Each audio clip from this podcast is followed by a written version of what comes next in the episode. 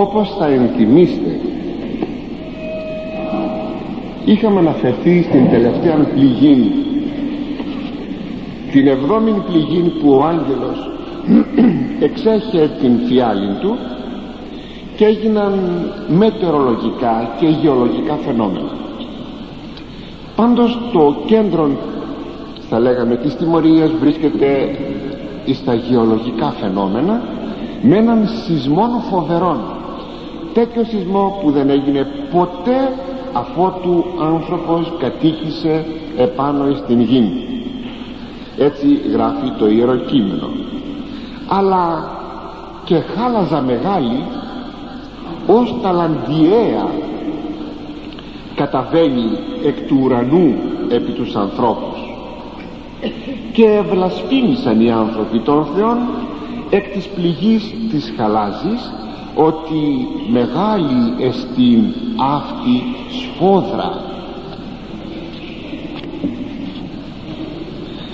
Το συμπλήρωμα του σεισμού όπως βλέπετε είναι η πτώση ασυνήθους σε μέγεθος καλάζεις έχει συμβεί πολλές φορές.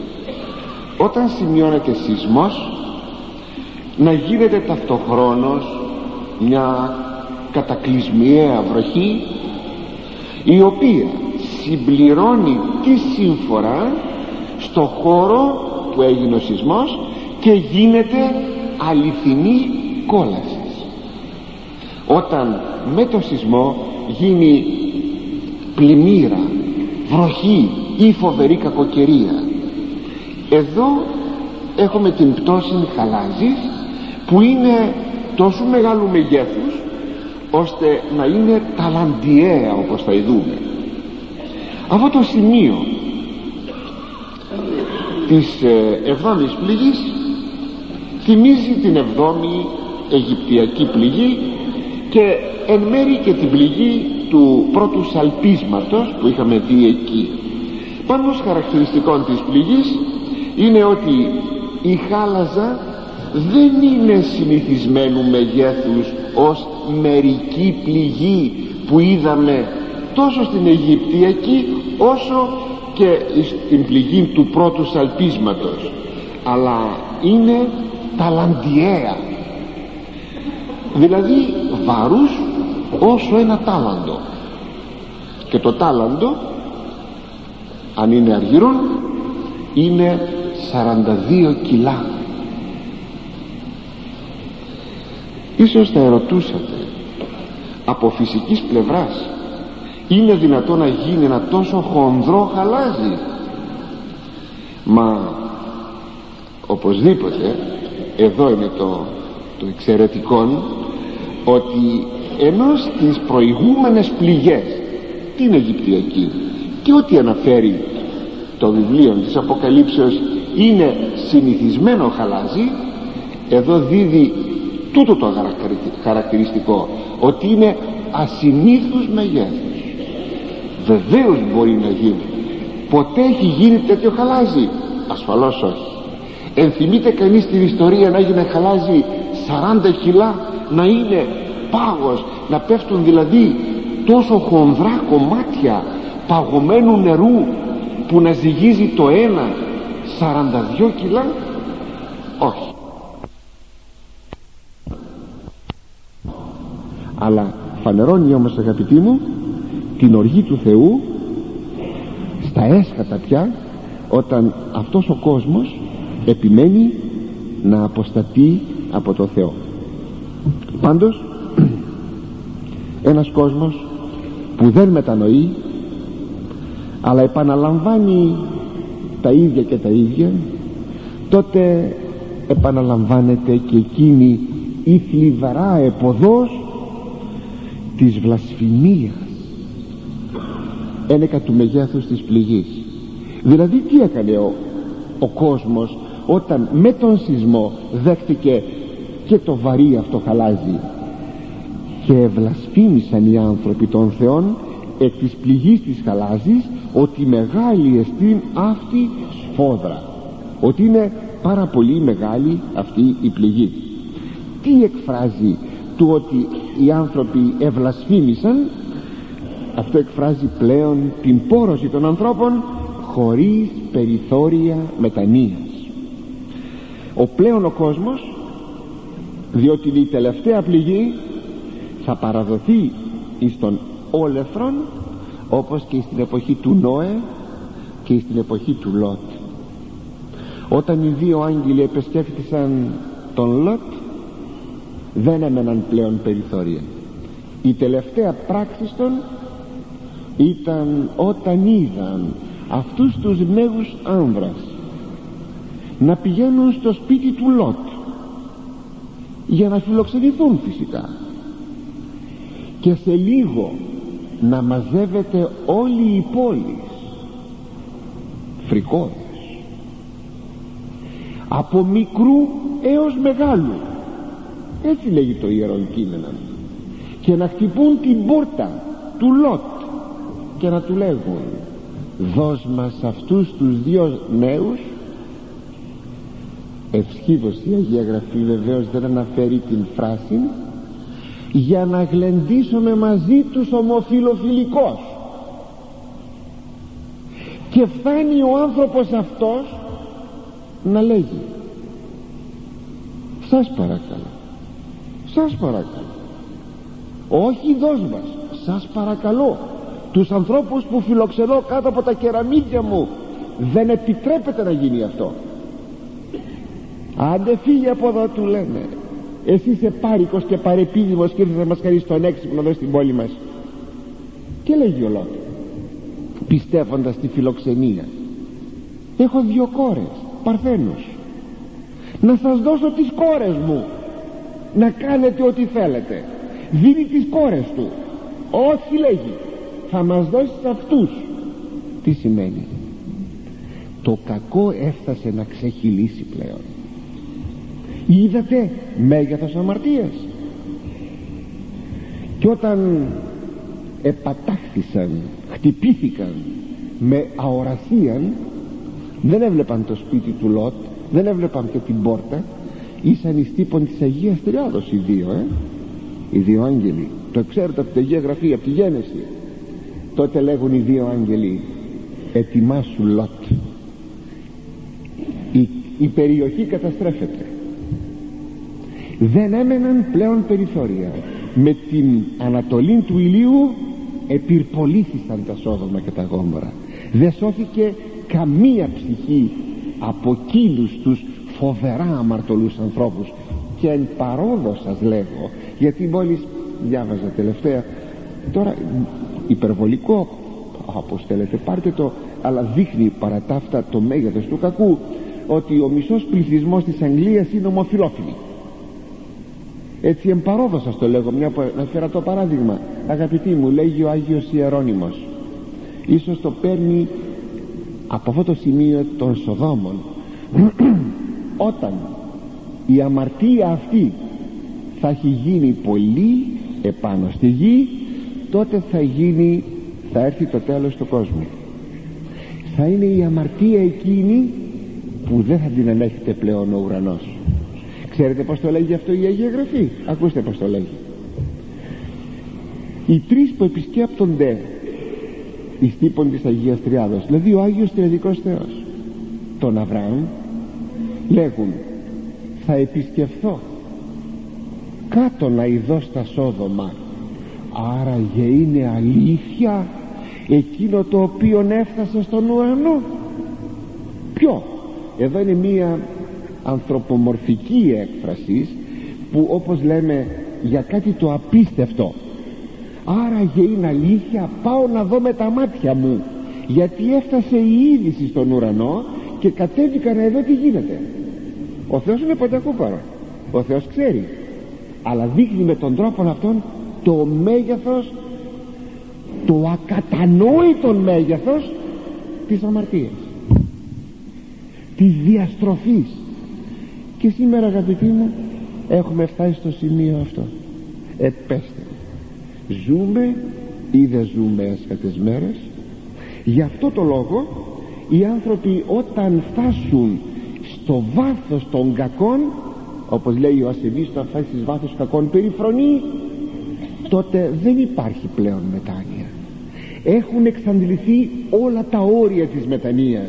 Υπάρχει η και έτσι αγαπητοί μου τελειώνοντας και η εβδόμη πληγή ο κόσμος παραδίδεται πλέον στην κρίση. Εκείνο που έχω να σας πω και που πάντα θα σας το λέγω είναι ότι σε εμάς δεν μένει παρά η μετάνοια και να δημιουργούμε πάντοτε κλίμα μετανοίας ώστε να διατηρούμε μία ευαισθησία στην αμαρτία. Όταν ξέρετε χρονίζει μια κατάσταση τότε δεν υπάρχει πλέον ευαισθησία. Ε, αρχίζουμε δηλαδή να σκληραίνουμε μέσα μας και να μην μας, να μην, να μην μας δημιουργεί έτσι το πράγμα ε, ενδιαφέρον θα πρέπει πάντοτε να μετανοούμε. Μέρα νύχτα να βάζουμε αρχή μετανοίας. Μέρα νύχτα. Ώστε να διατηρούμε αυτήν την ευαισθησία για να μην φτάσουμε στην πόρωση και όταν ο Θεός δίδει μία πληγή φτάσουμε σε εκείνο το θλιβερό φαινόμενο αντί να μετανοήσουμε αναισθητούντες να βλασφημίσουμε. Εδώ τελειώνει το 16ο κεφάλαιο και συν Θεό εισερχόμεθα εις το 17ο κεφάλαιο εις το 17ο κεφάλαιο περιγράφεται λεπτομερός η προαναγγελθήσα κρίση εκείνη που ήδη εστιμιώθη στο 14ο και στο 16ο κεφάλαιο και η καταστροφή πλέον της αντιχριστιανικής αυτοκρατορίας στο πρόσωπο της Βαβυλώνας Ρώμης. Έτσι εις τους επομένους στίχους που θα δούμε κυρίως εικονίζεται η σχέση της Βαβυλώνας Ρώμης ως προς το Θηρίον και στο επόμενο κεφάλαιο η κρίση της Βαβυλώνας Ρώμης και η καταστροφή της. Αυτή η σχέση της Βαβυλώνας Ρώμης ως προς το Θηρίον ακούσατε. Θα σας διαβάσω λίγο κάπως εκτεταμένη την περικοπή βέβαια δεν θα αναλυθεί σήμερα ολόκληρη για να πάρετε μια εικόνα. Και ήλθεν εις εκ των επτά αγγέλων των εχόντων τα σεπτά φιάλας και ελάλησε με τεμουλέγων δεύρο δείξωση το κρίμα της πόρνης της μεγάλης της καθημένης επί υδάτων πολλών. Μεθύσε πόρνευσαν οι βασιλείς της γης και μεθύστησαν οι κατοικούντες στην γη εκ του ίνου της πορνείας αυτής. Και απίναν γκέμε εις έρημον εν πνεύματι και είδον γυναίκα καθημένη επί το θηρίον το κόκκινον. Γέμον ονόματα βλασφημίας έχουν κεφαλάς επτά και κέρατα δέκα. Και η γυνή είναι περιβεβλημένη πορφυρούν και κόκκινον και και χρυσωμένη χρυσίο και λίθο τιμίο και μαργαρίτες έχως αποτήριον χρυσούν εν τη χειρή αυτής γέμων βδελιγμάτων και τα ακάθαρτα της πορνείας της γης. Και επί το μέτωπον αυτής όνομα γεγραμμένο μυστήριον Βαβυλώνη μεγάλη η μήτρη των πορνών και των βδελιγμάτων της γης. Και είδον την γυναίκα μεθύουσαν εκ του αίματος των Αγίων και εκ του αίματος των μαρτύρων Ιησού. Και θαύμασα ειδών αυτήν θαύμα μέγα.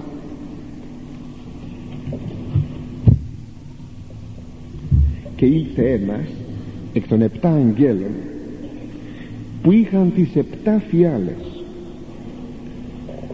Και εξέχιαν τις φιάλες με τις αντίστοιχες πληγές. Και μου είπε έλα να σου δείξω την καταδίκη της πόρνης της μεγάλης που κάθεται πάνω στα πολλά νερά. Που μαζί της πόρνευσαν οι βασιλείς της γης και μέθησαν αυτοί που κατοικούν τη γη από το κρασί της πορνείας της οι δύο αυτοί στίχοι αποτελούν την επιγραφή ή το προήμιον των όσων θα περιγραφούν εις το 17ο και εις το 18ο κεφάλαιο. Και εις με τον 17ο σας είπα αναφέρεται οι σχέσεις της Βαβυλώνος με το Θηρίον εις δε το 18ο η καταδίκη της. Και ήλθε. Ποιος; Ένας από τους επτά αγγέλους εκ του ουρανού. Αυτοί που εξέχειαν τις φιάλες των όπως σας είπα. Γιατί ένας από αυτούς τους αγγέλους και όχι κάποιος άγγελος. Ίσως η παρουσία αγγέλου από την επτάδα που ανεφέρθησαν στις επτά πληγές να θέλει να συνδέσει τα προηγούμενα με τα επόμενα για να δείξει μια οργανική ενότητα ανάμεσα στις πληγές τις επτά τελευταίες πληγές και τις επερχομένης κρίσεως και τότε λέγει ο άγγελος δεύρο δείξωση έλα να σου δείξω. Πού να έλθεις έλα να σου δείξω εις την έρημο όπου εκεί ευρέθη εν πνεύματι ο Ιερός Ευαγγελιστής. Έλα να σου δείξω το κρίμα. Είναι η κρίση στην οποία έρχεται η μεγάλη αυτή πόρνη που επόρνευσε όλα τα έθνη της γης και τώρα για να κρυθεί έλα να σου δείξω το κρίμα της πόρνης της μεγάλης. Ιστορικά είναι η Βαβυλών Ρώμη που πολλές φορές έχουμε πει. Έπειτα όμως μπορούμε να πούμε ότι μέχρι συντελείας της ιστορίας είναι κάθε αντιχριστιανική πρωτεύουσα και αρχή μένω στο πρωτεύουσα. Υπογραμμίζω αυτό. Το λέγει εξάλλου και ο Μπρατσιώτης στο υπόμνημά του. Πρωτεύουσα και αρχή. Το υπογραμμίζω. Έχει σημασία. Χαρακτηρίζεται δε ως πόρνη η Βαβυλών Ρώμη όπως λέγει ο άνθιμος Ιεροσολύμων 18ος αιών ε, καταλυπούσα διότι καταλυπούσα των τρισυπόστατων θεών των γνήσιων αυτής άνδρα των ενιέντα αυτή σπέρματα γνώσεως και συζευχθήσα το αλωτρίο διαβόλο και οικειοθήσα αυτό και θεοπρεπή λατρείαν αυτό προσαγαγούσα άφησε το Θεό και προσοικειώθηκε στο διάβολο. Και προσέφερε θυσία αντί στο Θεό στο διάβολο. Είναι δηλαδή το φαινόμενο της αποστασίας. Εξάλλου ο χαρακτηρισμός πόρνη αυτό σημαίνει πόλης πόρνη. Όχι ότι έχει μέσα πόρνες γυναίκες. Άλλη παράγραφος αυτό. Αλλά ο χαρακτηρισμός της πόρνης πόλεως αποδίδεται και από τους προφήτας της Παλαιάς Διαθήκης όπως επί παραδείγματι ο Ισαΐας αναφέρει την Τύρον πόρνην πόλη και ο Ναούμ την Ινεβή. Αλλά πολλάκις και η Ιερουσαλήμ αναφέρεται πόλης πόρνη. Επειδή εγκατέλειπε τον Θεόν τον ζώντα των αλήθινων Θεών άρα πρόκειται περί πνευματικής πορνείας δηλαδή περί αποστασίας εξάλλου αυτός ο ίδιος ο Κυριός μας εχαρακτήρισε τη γενεά του Μιχαλίδα. Γιατί τη χαρακτήρισε; Ακριβώς για να εκφράσει την, απο, την απομάκρυνση του λαού του Θεού από το Θεό. Πρόκειται λοιπόν περί πνευματικής πορνείας περί αποστασίας. Η πόλη λοιπόν αυτή η μεγάλη κάθεται πάνω σε ύδατα πολλά της καθημένης επί υδάτων πολλών. Ο χαρακτηρισμός εκφράζει την ιστορική Βαβυλώνα ότι κάθεται αυτή η πόλη σε πάνω σε πολλά νερά λόγω της γεωγραφικής της θέσεως που είχε η Βαβυλώνα όταν οικοδομήθηκε επί του Εφράτου ποταμού και μάλιστα επάνω στις διόρυγες που είχαν τότε οι Βαβυλώνιοι κατασκευάσει. Αλλά εις των στίχων 15 λίγο πιο κάτω γίνεται ερμηνεία υπό του Αγγέλου τι σημαίνουν τα πολλά νερά επί των οποίων η πόλη βρίσκεται και λέγει ο άγγελος τον Ιωάννη που ερμηνεύει. Τα ύδατα αίδες τα νερά που είδες ου η πόρνη κάθεται που η πόρνη κάθεται η πόλη λαοί και όκλη ισή και έθνη είναι λοιπόν κράτη, έθνη, λαοί. Συνεπώς πρόκειται περί πόλεως πρωτευούσης που επηρεάζει όλους τους λαούς της γης. Σας παρακαλώ όδε η Σοφία. Αν θέλετε σκεφτείτε. Ποιες είναι εκείνες οι πρωτεύουσες ή η πρωτεύουσα; Είναι πολλές. Που επηρεάζουν δυσμενώς τις μικρές πόλεις, τα μικρά κράτη ώστε να κηρύσουν την αποστασία και την αθεία. Και η μεν παλαιά Ρώμη υπήρξε και εκείνη με την κέσαρολατρία της αλλά και την ποικίλη διαφθορά της που πολλές φορές σας έχω αναφέρει υπήρξε και εκείνη η μεγάλη πόλης πρωτεύουσα που επηρέαζε και τα λοιπά έθνη να τη μιμηθούν. Υπήρχε η Θεά Ρώμη. Ήταν τόση βρωμιά τόση δελολατρία τόση η πνευματική πορνεία ώστε όχι μόνο οι αυτοκράτορες να θεοποιούνται αλλά και η ίδια η πόλη. Έχουν σωθεί αγάλματα της Θεάς Ρώμης. Και όλοι οι λαοί που ήσαν υποτελήσει στην Ρώμη εμιμούντο την Ρώμη. Και στην ειδωλολατρία της αλλά και στην διαφθορά της. Είναι αξιοπρόσεκτο είναι αξιοπρόσεκτο ότι όπως σας είπα πρόκειται περί ενός κέντρου αποστασίας και διαφθοράς που επιδράει σε όλα τα γεωγραφικά μήκη και πλάτη. Θέλω να το θυμόσαστε αυτό όταν θα φύγετε από εδώ ότι όπως το λέει το Ιερόν Κείμενο αυτή η πόρνη Βαβυλών Ρώμη το λέει πιο κάτω την είναι η Βαβυλώνα.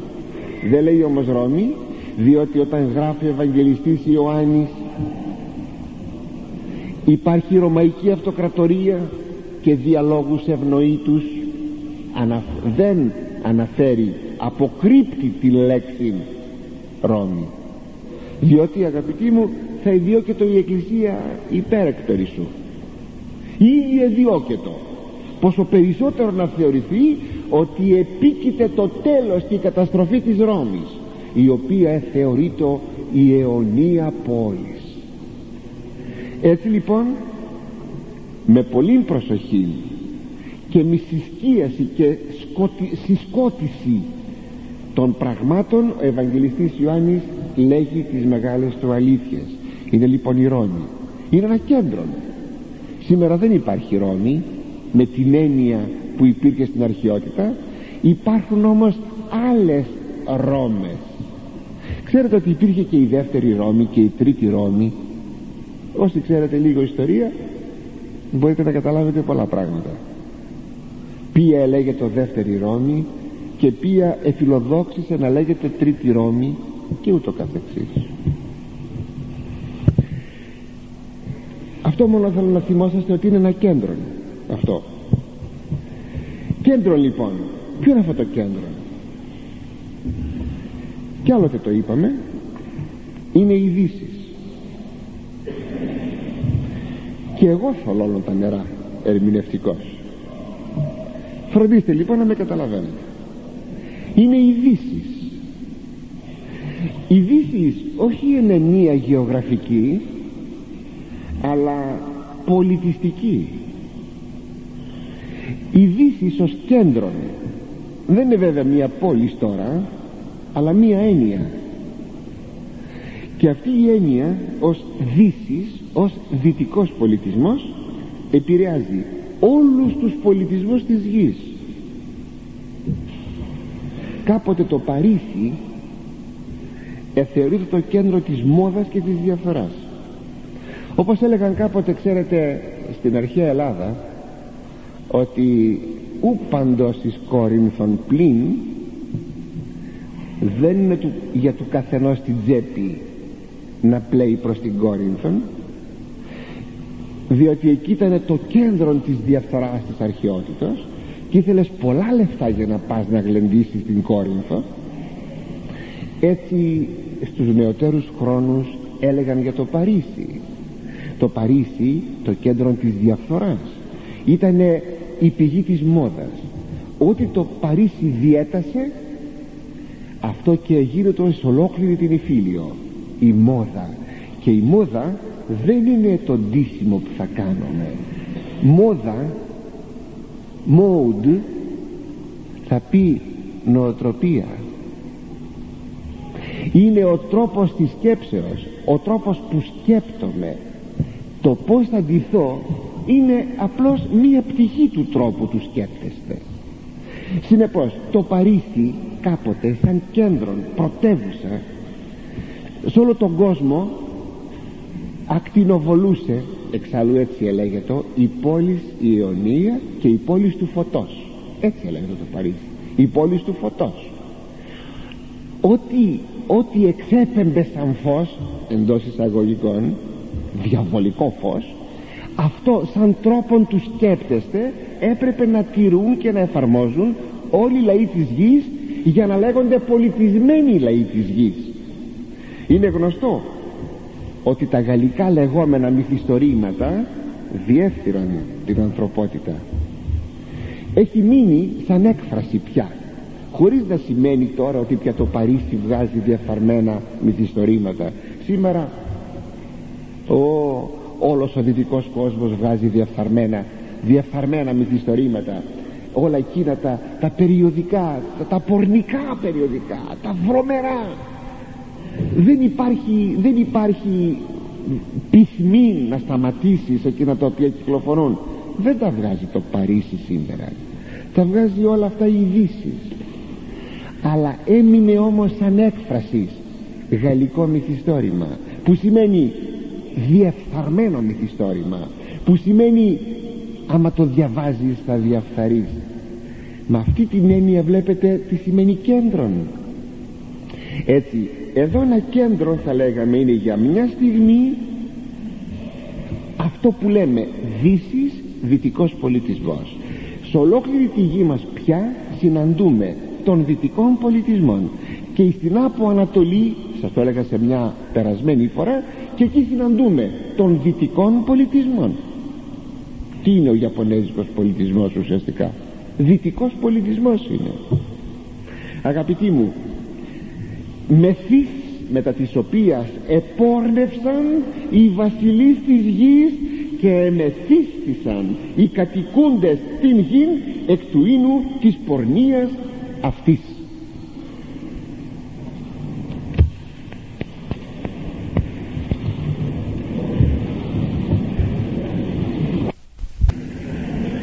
Δεν ήταν απλώς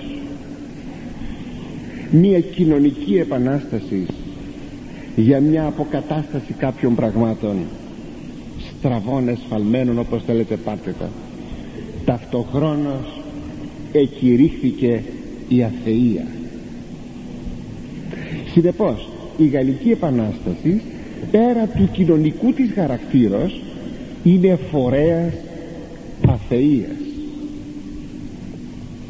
Το γιατί έφτασε στο σημείο να γίνει φορέας αθείας δεν το εξετάζω αυτή τη στιγμή τούτο μόνο εξετάζω ότι το Παρίσι έγινε ταυτοχρόνως κέντρον αθείας δηλαδή αποστασίας δηλαδή πνευματικής πορνείας αυτό που λέμε το σύνορα.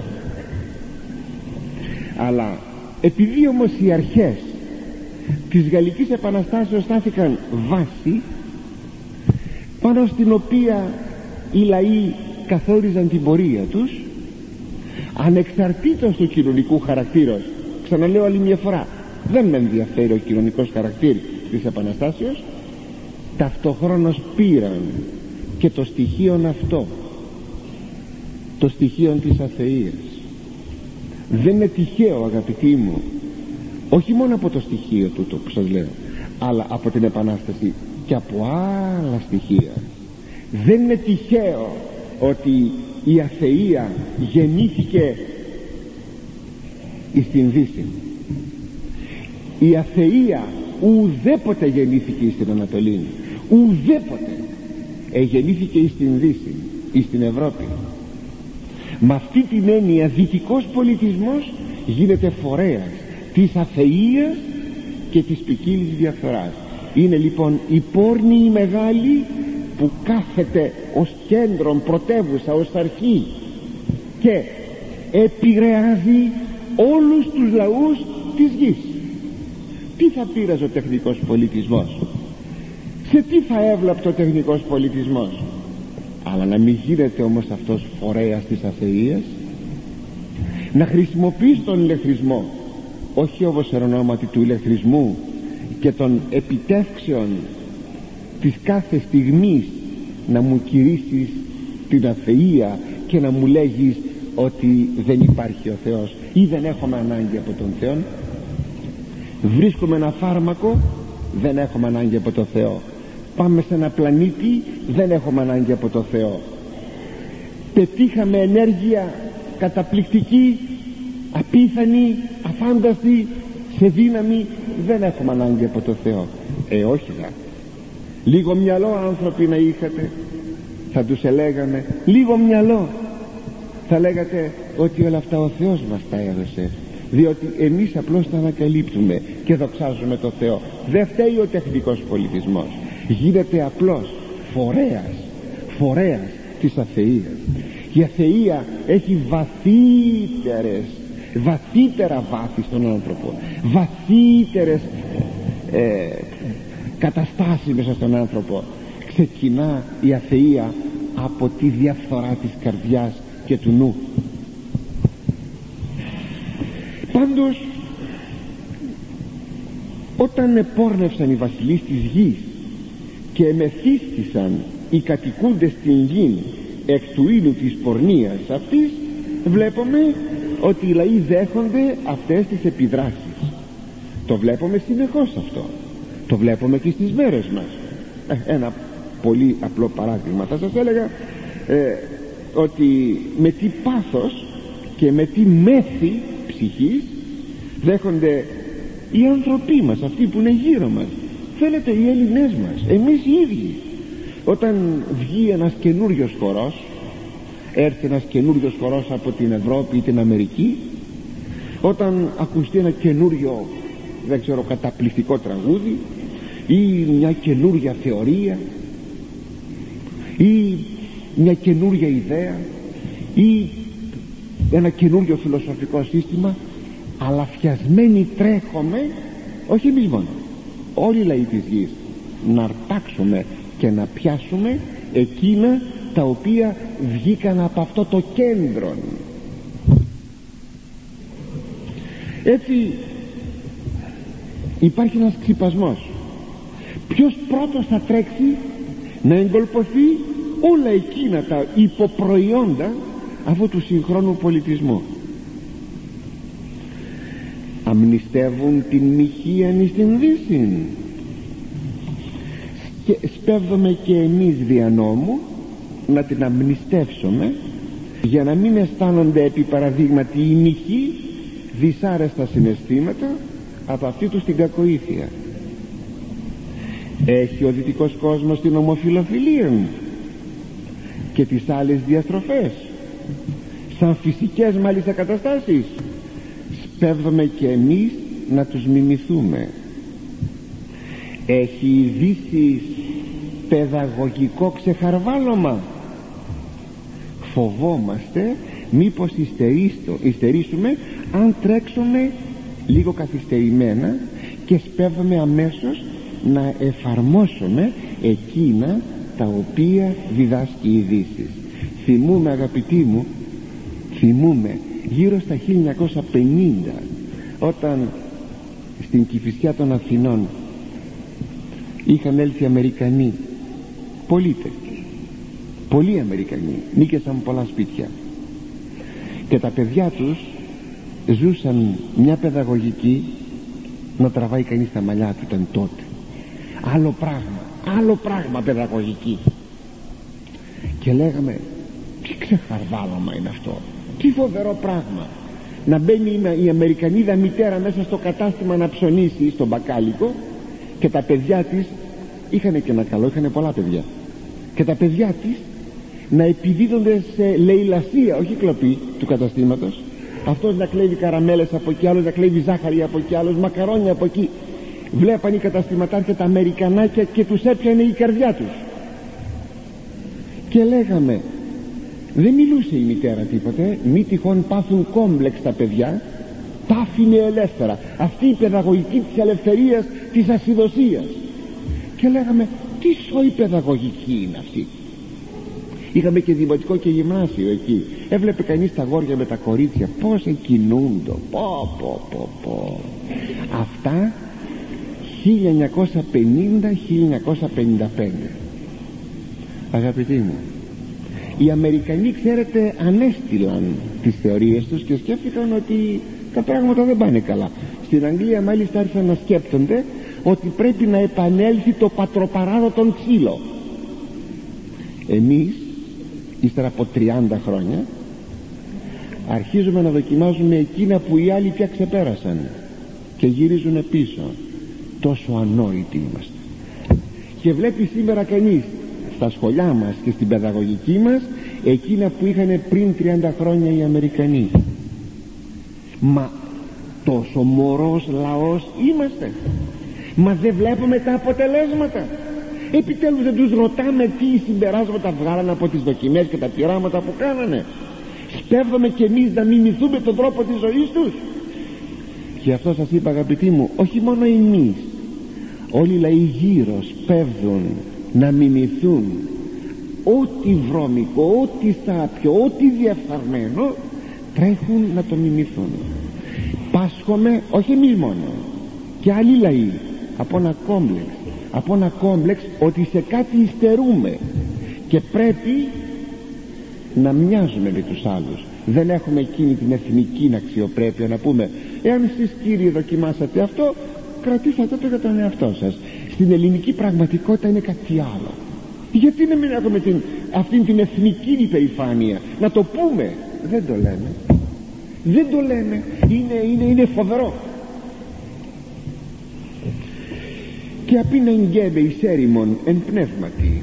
Και είδον γυναίκα καθημένην επί το θηρίον το κόκκινον γέμον ονόματα βλασφημίας. Έχουν κεφαλάς επτά και κέρατα δέκα. Μεταφέρεται ο Ιερός Ευαγγελιστής όπως ακούσατε πνευματικός και όχι πραγματικός δεν αηδεί το όραμα της πόρνης γυναικός.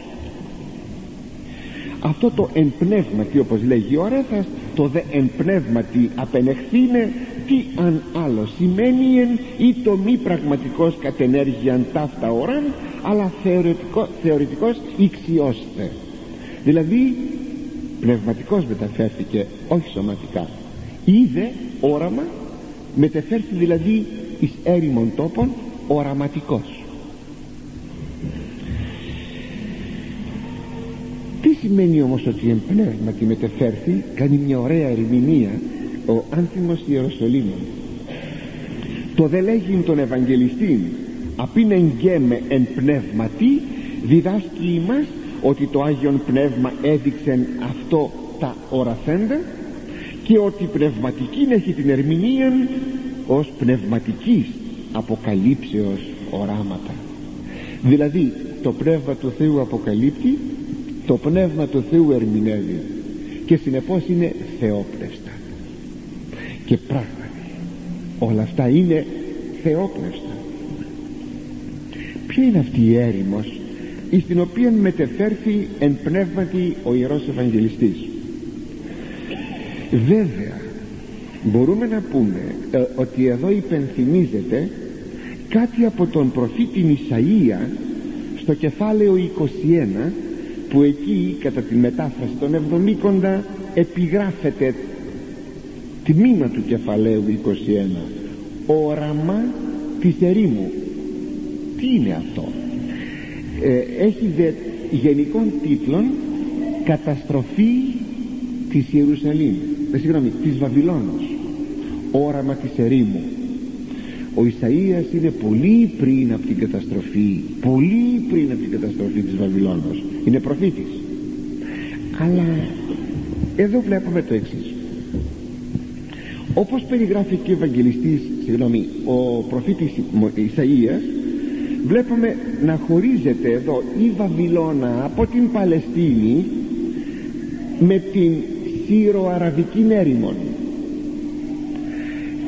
από την οποία όμως έρημο αφού ακούστηκε η πτώση της Βαβυλώνος πάντα προφητικά έρχεται η είδηση στα Ιεροσόλυμα.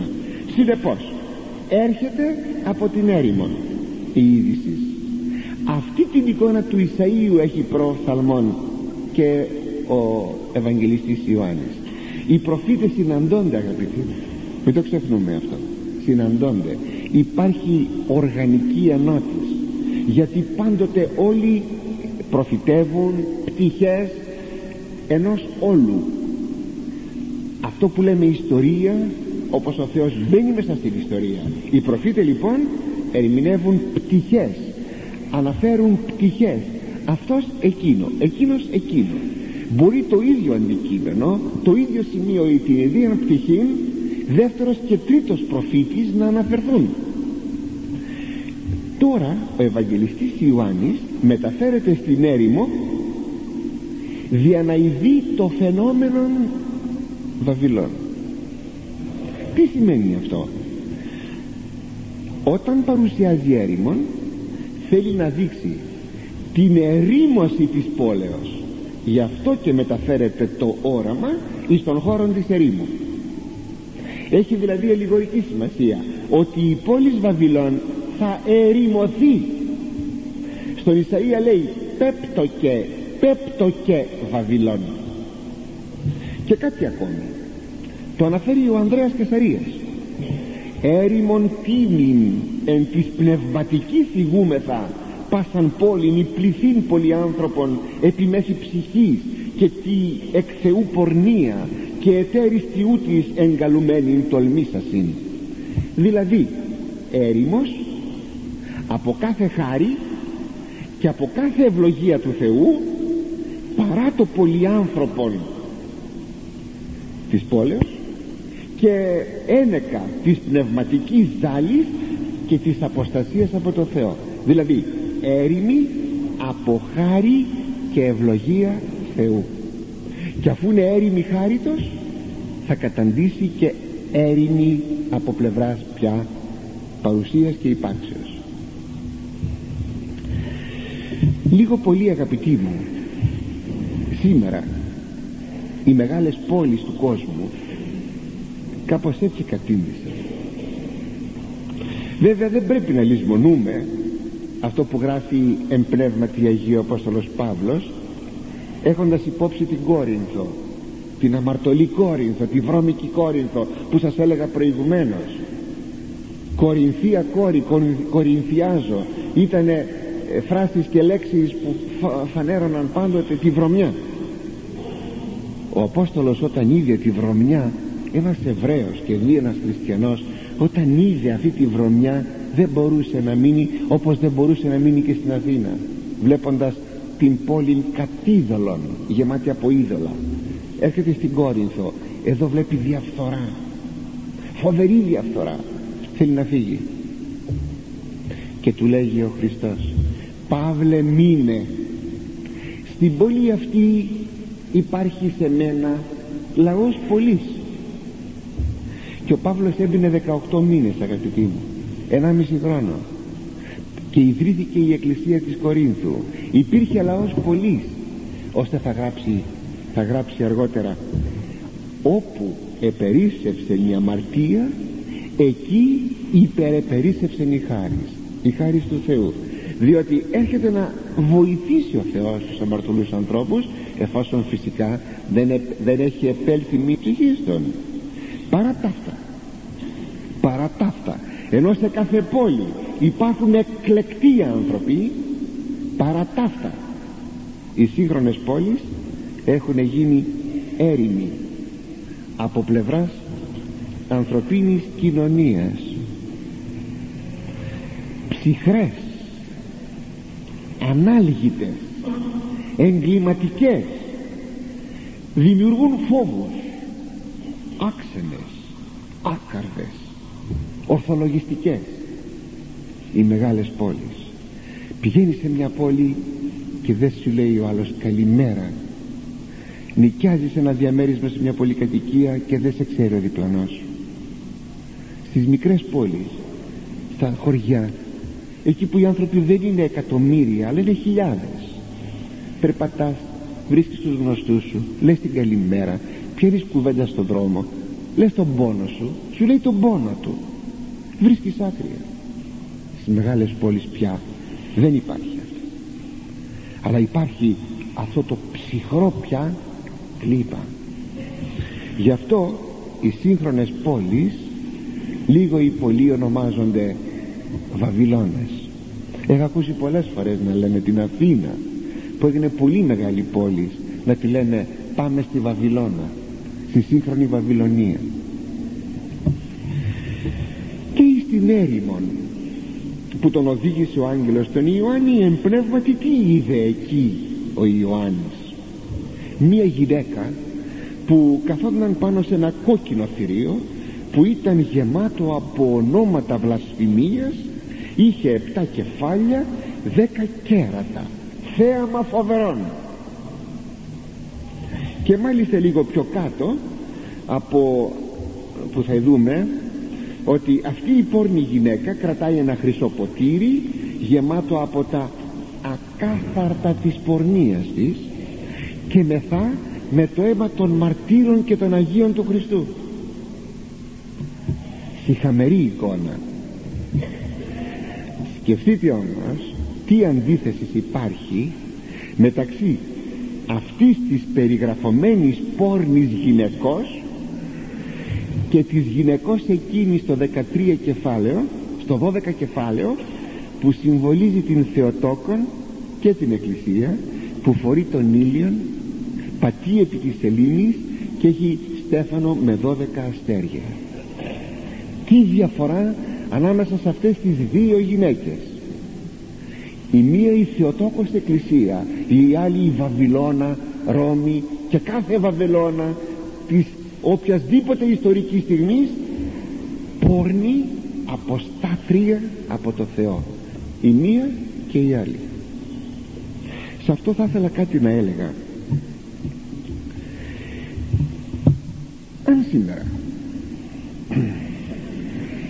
παρουσιάζαμε στους ανθρώπους μας αυτά τα δύο οράματα. Το όραμα της υπεραγίας Θεοτόκου της γυναίκας που λέει εγκυμονή και κυλοπονά διαναφέρει το άρεν τέκνον το οποίο περιμένει ο δράκο να αρπάξει ο Ιησούς Χριστός. Ενθυμίστε αυτά που λέγαμε. Αυτή η εικόνα της Θεοτόκου Παύλα Εκκλησίας. Και από την άλλη η πόρνη γυναίκα με τα ακάθαρτα της πορνείας της. Και παρουσιάζαμε αγαπητοί μου αυτές τις δύο εικόνες σήμερα στους ανθρώπους εσείς που τρομάξατε αν λέγαμε. Διαλέχτε τι θα διαλέγατε. Τι νομίζετε. Οι περισσότεροι θα διάλεγαν την εικόνα της πόρνης γυναικός. Γιατί; Γιατί προτιμούν αυτήν επειδή δίδει ελευθεριασμόν στις πράξεις τους και στις σκέψεις τους. Ενώ αντιθέτως από τη μητέρα του Θεού την Θεοτόκον και από την Εκκλησία που θέλει τη σεμνότητα θέλει την εγκράτεια και θέλει την πίστη δεν έχουν καμία διάθεση και καμία όρεξη να αποδεχθούν. Ίσως θα τρόμαζαν σαν εικόνες. Στην πραγματικότητα οι άνθρωποι το, την εικόνα της πόρνης γυναικός θέλουν, επιθυμούν και ακολουθούν. Είναι αποκαρδιωτικών πραγματικά η γυναίκα λέγει αυτή ή το καθημένη επί το θηρίον το κόκκινον ποιο είναι αυτό το θηρίο το κόκκινο; Ποιο είναι; Ξέρετε στην ιστορία ε, της ερμηνείας πολλά αμεζητήθησαν σε αυτό το κόκκινο θηρίο.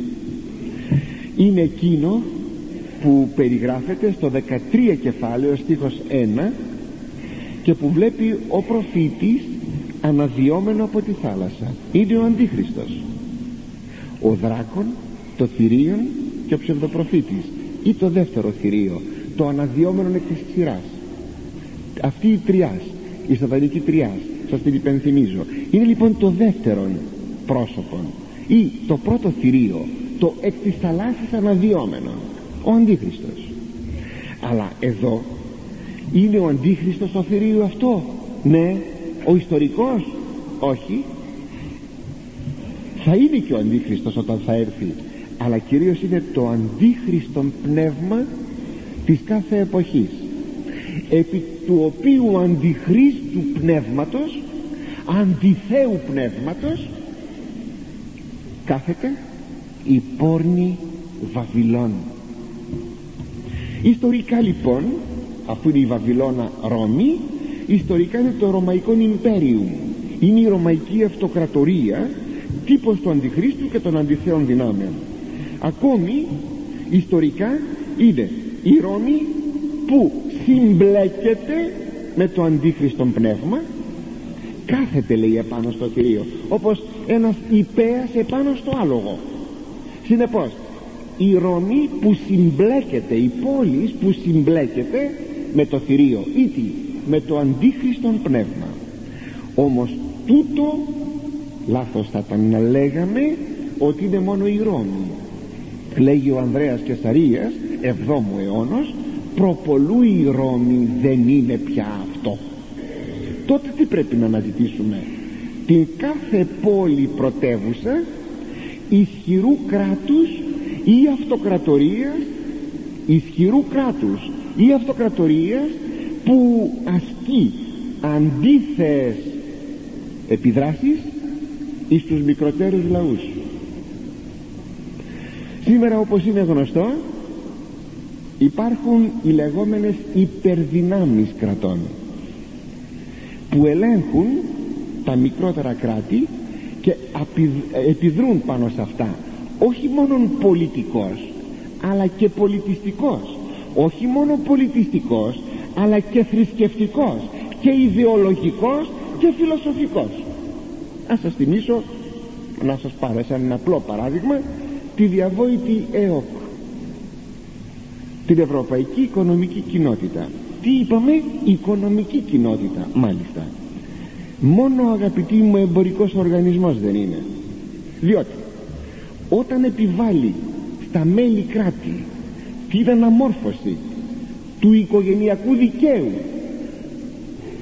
Για να λένε ότι πρέπει να συντονιστούμε με την Ευρώπη όταν επιβάλλεται αλλαγή, αντι, ε, αλλαγή θα λέγαμε αντιμετωπίσεως της παιδείας. Όταν επιβάλλεται αλλαγή της καθόλου κοινωνικής ζωής. Σε λίγο θα, θα γίνει νόμος και θα είναι ελεύθεροι οι ομοφιλόφιλοι γιατί στην Ευρώπη είναι τέτοιοι. Και θα γίνει νόμος που θα τους αμνηστεύει. Όλα αυτά γιατί; Επειδή είναι στην Ευρώπη. Και συνεπώς δεν είναι οικονομικός θα λέγαμε ε, δεν είναι οικονομική κοινότητα αλλά έχει προεκτάσεις. Εκείνο που προβάλλει είναι το οικονομικό στοιχείο εκείνο όμως που είναι ουσιαστικά είναι τα παρακάτω. Έτσι θα μας επιβληθεί και τη γλώσσα μας να αλλάξουμε. Το ξέρετε. Η αγγλική λέγεται ότι θα μπηλιέται στην Ελλάδα. Θα ξεχαστεί η ελληνική. Μετά από το μονοτονικό θα έρθει το λατινικό αλφάβητο. Και μετά από το λατινικό αλφάβητο θα επικρατήσει η αγγλική γλώσσα. Τύφλα μας με συγχωρείτε. Με συγχωρείτε τυφλωθήκαμε τυφλωθήκαμε. Αγαπητοί μου το καταλαβαίνετε αυτό; Το καταλαβαίνετε; Δεν είναι λοιπόν πια ένας οικονομικός οργανισμός. Διότι όταν υπάρχει ένας συνεταιρισμός στη γειτονιά μου δεν μου επιβάλλει τρόπο ζωής στο σπίτι μου. Απλώς μπορεί να κρυβαίνει να φτηνένει τα προϊόντα. Δεν μου επιβάλλει τρόπο ζωής στο σπίτι μου. Όταν όμως αυτοί οι οργανισμοί επιβάλλουν τρόπο ζωής στο σπίτι μας ε, τότε είναι κάτι άλλο. Τότε είναι κάτι άλλο. Γι' αυτό σας είπα αυτές οι δυνάμεις, οι υπερδυνάμεις επιδρούν επί των μικροτέρων κρατών και νομίζω ότι όλη αυτή η ιστορία δεν είναι τίποτε άλλο παρά οι πρωτεύουσες, όπως λέγει ο Μπρατσιώτης οι πρωτεύουσες ή αρχές μεγάλων κρατών και υπερδυνάμεων που ασκούν επιδράσεις στα μικρότερα κράτη. Είναι οι βασιλείς της γης των μικρότερων νετρών που επόρνευσαν μετά της πόρνης Βαβυλώνας. Θα πει επόρνευσαν μαζί. Απεδέχθησαν εκείνα τα οποία αυτή η αρχή επιβάλλει στους λαούς. Αυτό είναι το φοβερό. Και το θηρίο αυτό είναι κόκκινο για να δηλωθεί το αιμοχαρές και το φωνικόν. Λέει ο Ανδρέας ομότης γάρ συγγνώμη ομότιτος γάρ και αγριότητος και φωνικής γνώμης τότε θηρίων και το κόκκινον χρώμα τούτο φανερώνει ότι αυτή η πόλη πρωτεύουσα θα ενεργεί φωνικά στο τέλος για να επιβάλλει τα θελήματά της τα ιδεολογικά. Και αυτό γίνεται και σήμερα. Σκεφτείτε λιγάκι ψάξτε λιγάκι θα το βρείτε. Όταν αυτές οι πρωτεύουσες πόλεις Βαβυλώνες Ρώμες επιβάλλουν τα ιδεολογικά τους συμφέροντα τα ιδεολογικά τους θελήματα και αν μεν δεν γίνουν αποδεκτά σκοτώνουν κιόλας φωνεύουν κιόλας το κόκκινο θηρίο. Εάν ερωτήσετε και η έννοια της ελευθερίας; Τι γίνεται; Αγαπητοί μου ωραίος ο μύθος της ελευθερίας. Ωραίος μύθος μύθος παραμύθι. Ποια ελευθερία; Ελευθερία. Μύθος η ελευθερία. Γι' αυτή μπορούμε να μιλάμε όλοι κανείς όμως δεν σέβεται την ελευθερία του άλλου. Και το φρικτότερο ότι στην εποχή μας ιδίω εν ονόματι της ελευθερίας του ανθρώπου καταπατούμε και δεσμεύουμε το πρόσωπο του ανθρώπου και αυτόν τον ίδιο τον άνθρωπο και την ελευθερία του. Εν ονόματι της ελευθερίας καταπατούμε την ελευθερία. Περίεργο. Πάντως ας το αντιληφθούμε αγαπητοί μου. Έξω του Ιησού Χριστού δεν υπάρχει ελευθερία. Έξω του Ιησού Χριστού η ελευθερία είναι σήμερα είναι ουτοπία. Είναι άπιαστα πράγματα. Είναι μύθος όπως σας εξήγησα. Αλλά όπως τα αντιλαμβάνεστε όλα αυτά κανείς μπορεί να τα επισημαίνει και να φιλοσοφεί μέσα στην ιστορία. Καλύτερα να θεολογεί μέσα στην ιστορία και τότε ένα μόνο έχει να κάνει. Τι άλλο να κάνει; Όταν υπάρχει αυτό το ορμητικό ρεύμα ένα μόνο έχει να κάνει. Να μείνει πολύ κοντά στον Ιησού Χριστόν. Τίποτε άλλο. Πολύ κοντά στον Ιησού Χριστόν και να μην αποδεχθεί τίποτα από εκείνα τα οποία ήδη κυκλοφορούν και θα κυκλοφορούν. Όσο του έλθει και ο προσωπικός αντίχριστος. Αυτό είναι. Να μένει κοντά στον Ιησού Χριστόν. Να σώσει τον εαυτόν του διότι αναμένεται καινούρια γη και καινούριος ουρανός που εκεί κατοικεί όπως λέγει ο Απόστολος Πέτρος η δικαιοσύνη, η αγιότητα. Τούτος ο κόσμος θα παρέλθει και θα παρέλθει αλλά πρέπει να αναμένουμε εκείνον τον καινούριο κόσμο που κατοικεί η δικαιοσύνη και η αγιότητα